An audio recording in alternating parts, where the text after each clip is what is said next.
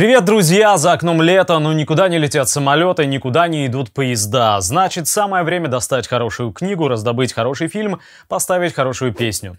Вновь каюсь перед вами за то, что делаю это редко, за то, что не подоспели советы с рекомендациями в момент, когда все пребывали в коронавирусном заточении. Но, с другой стороны, поймите и меня, рубрика вызывает оскорбительно скромный интерес у зрителей, что заставляет меня в ужасе думать, а не потеряли ли мы вообще вкус к серьезной литературе, кино или музыке. Перестань читать книги. Сегодня два фильма для сравнения и обсуждения. Один из них вызвал большой резонанс, и уже поэтому заслуживает упоминания. «Эль Хойо» или «Дыра. Скважина» в мировом прокате более известен как «Платформа». Картина снята испанским режиссером Габриэлем Урути и считается своеобразным памфлетом на современный капитализм. Сюжет сказочно-символический, но зато до краев наполнен аналогиями и отсылками к современности. То есть, несмотря на то, что действие платформы разворачивается неведомо где, неведомо когда, ясно, что речь о каждом из нас здесь и сейчас. Несколько популярных и успешных товарищей по ютуберскому цеху сбросили мне ссылку на платформу, как только она вышла. Типа, смотри, что в мире творится. Я посмотрел, и вот пробую поделиться частным мнением. Но сперва еще несколько подробностей об истории создания. Кино показали на прошлогоднем кинофестивале в Торонто. Оно не было отмечено там жюри, но получило приз зрительских симпатий. Есть такая номинация с 2009 года, где зрители голосуют корешками билетов. Другие Других побед за платформой пока не числится, если не считать контракт с Netflix, заключенный прямо в Канаде. В результате чего в марте испанская лента стала доступна миллионам пользователей по всему миру. Сразу нужно упредить восторги современных левых, которые увидели в Гальтере Гастеллу Урути и чуть ли не нового Эйзенштейна. Никакого революционного посыла в свою работу автор не вкладывал. Стартовую идею формулировал так. Человечество должно прийти к справедливому распределению богатства. Для этого необходимо осознать важность личной инициативы, нацеленной на политические изменения, одинаково отрицающие и капиталистическую, и социалистическую систему. Что это за личная инициатива такая? Давайте гадать вместе. Для этого у нас есть раздел «Комментарии». В основу фильма легла театральная постановка Дэвида Десола и Педро Ривейры, в которую, несмотря на все их возражения, киношники вкачали хорошую дозу брутальности и кровищи. Бетонную шахту для съемок возвели на территории одного из объектов Красного Креста в порту Бильбао. Были построены всего два этажа, остальное дорисовали спецэффектами. Режиссер признает, да, фильм тяжеловато смотреть, но так и планировалось, важно было спровоцировать дискуссию. Главные роли исполнили комедийные актеры. Одному из них пришлось в процессе съемок похудеть на 12 килограммов. Похудеешь тут, если кормят человечиной. Пресса приняла картину благожелательно. Условно левая британская «Гардиан» высказалась в том духе, что фильм отлично вписывается в коронавирусную эпоху, поскольку иллюстрирует стратификацию общества и гены эгоизма, вписанные в наши ДНК.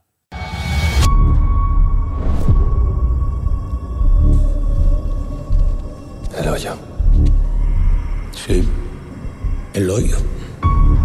¿Y usted sabe en qué consiste esto del hoyo? Obvio. Comer ¿Qué vamos a comer? lo que le sobra a los de arriba. Насчет генов эгоизма не знаю, но мне фильм показался невнятным, переполненным чернухой и мутными намеками то ли на Маркса, то ли на Сервантеса. Короче, на мой взгляд, слабая режиссура объясняется отсутствием у автора четкого понимания, что же он хочет сказать. Образ человеческого общества как вертикальной иерархии, где живущие у подножья питаются тем, что свалилось сверху, мягко говоря, не нов. А вот реализация этого образа, по-моему, получилась хромой, нелогичной и корявой. Самое главное, непонятно, откуда берут жратву обитатели верхних этажей условной пирамиды. Ведь в реальном-то мире те, кто сверху, кормятся за счет тех, кто снизу, не наоборот. Ну и традиционный для западного кинематографа эндшпиль из каталога «Слезинка ребенка», раздел «За все хорошее против всего плохого» меня тоже не впечатлил. Стоило ли вообще городить огород и поминать социализм в этом контексте?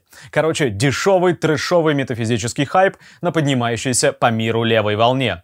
Полезно отметить? Полезно. Есть ли польза от просмотра? Проверьте на себе. От себя лично в противофазу хочу посоветовать другой фильм. Фильм малоизвестный, призами не отмеченный. Я очень долго искал его, но вот заботливые подписчики раздобыли и прислали. Основы убийства. Это если на английском в оригинале друженица, семья. За Sokratesу že stari Grki rekli, da ni nikoli puščal svoje družine na cedilu. Če pride zadeva na policijo, potem pomeni to katastrofo za šolo. Ti veš, kaj se mi je zgodilo danes? Skoraj sem zbil enega kolesarja na cesti. In? Mislim, da je že precej boljši od najo, ki so na njegovih letih.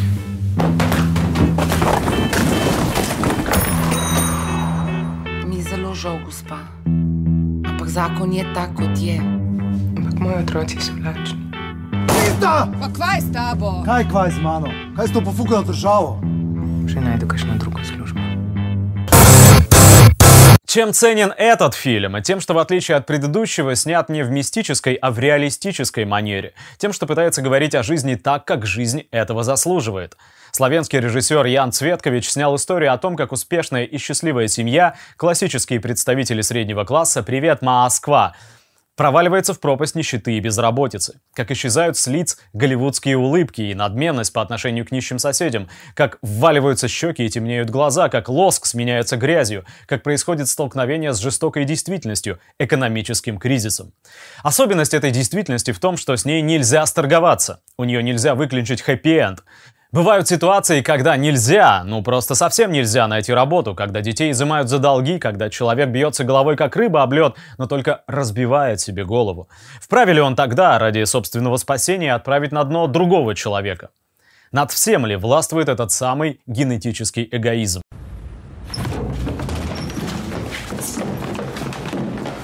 Знаешь, кто послал меня? И сколько ты должен? Отдай деньги, и я уйду. Се обърнем и грем. Так будет проще для нас обоих. Иначе будет хуже. Для тебя.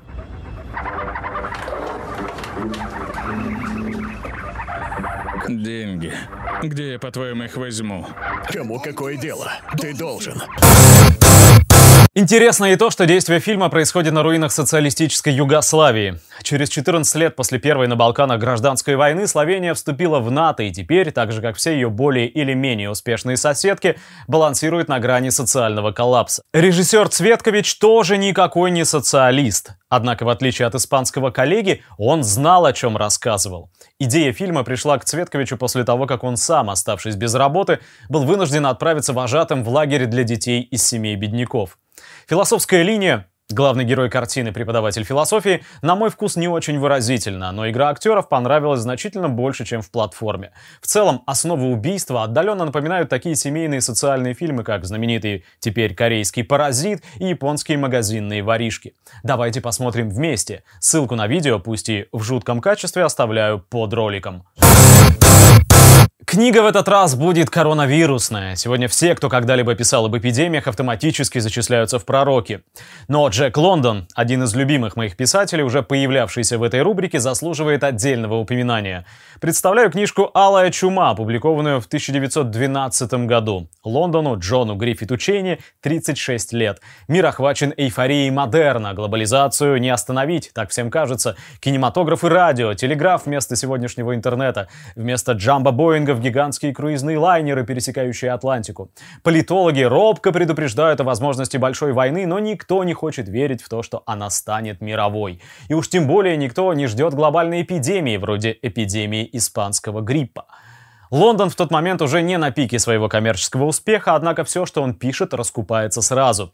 А пишет он по-прежнему в промышленных масштабах, ни дня без строчки. Подробнее об этом в замечательной книге Мартин Иден, которую я тоже очень-очень хотел бы посоветовать. Действие Алой Чумы разворачивается в не столь уже далеком 2073 году, через 60 лет после эпидемии Красной Смерти, которая опустошила планету. На обломках цивилизации копошится стайка детей, напоминающих Маугли. Дети пристают с расспросами к старику, мол, расскажи, как оно было-то раньше. Собственно, в уста старика, Джона Смита, в далеком прошлом профессора словесности, и вложена история эпидемии. Любопытно, что в книге «Чума» поражает Соединенные Штаты в 2013 году, когда предсказывает Джек Лондон, Морган пятый был назначен президентом Америки по решению Совета магнатов. Болезнь пожаловала внезапно. Симптомы – покраснение лица, онемение нижних конечностей, смерть через полчаса после заражения. Провизии было много, и продовольственный комитет решил ежедневно выдавать паек каждой семье. Были выбраны члены комитета, и мы выказали большую организованность. Я был в комитете обороны, хотя в первый день не видно было вблизи ни одного грабителя. Мы могли их видеть издали, и по дыму их костров знали, что они расположились на другом конце пустыря. Часто слышались их пьяные песни и непристойная брань. В то время как мир рушился вокруг них, и весь воздух был наполнен дымом его пожара, эти низкие твари дали волю своему зверству и дрались дрались, пили и умирали. А в конце концов, какое это имело значение? Все умирали. Хороший и плохой, сильный и слабый. Тот, кто хотел жить, и тот, кто проклинал жизнь. Они исчезли, и все исчезло. Как повели себя люди, какие предпринимались меры, почему цивилизация не смогла себя защитить, прочитайте сами. Эту вещь нельзя назвать мощнейшей у Джека Лондона, но, возможно, вы не остановитесь, продолжите знакомство с одним из самых противоречивых, талантливых и незаслуженно забытых авторов 20 века. Ну и небольшая музыкальная пауза напоследок. После стольких резонансных роликов, посвященных року, после многих кубометров комментариев, выводящих меня на чистую воду, пора, наверное, уже похвалить какого-нибудь отечественного рок-исполнителя. Как бы это ни было тяжело или неприятно для меня. Почесав в затылке и поковырявшись в памяти, хочу предложить вам старинный клип, ему больше 10 лет, коллектива под названием «Пластика». Группа из Орла, основана учителем истории Алексеем Ракитиным. Если честно, я наткнулся на песню случайно в Ютубе. Давно уже. Не знаю, существует ли команда до сих пор и как поживает сам Алексей. Хотя после того, как мы вспомнили о проекте 69 и Висе Виталисе, некоторое время назад сам он вышел на связь и думаю, мы еще побеседуем с ним однажды. Посмотрим, что будет в случае с пластикой. Как бы то ни было, группа «Пластика», 2010 год, трек «Мир великолепен». Этим людям плевать на всех После них хоть потоп а кому соболиный мех А кому пулю в лоб? Днем решают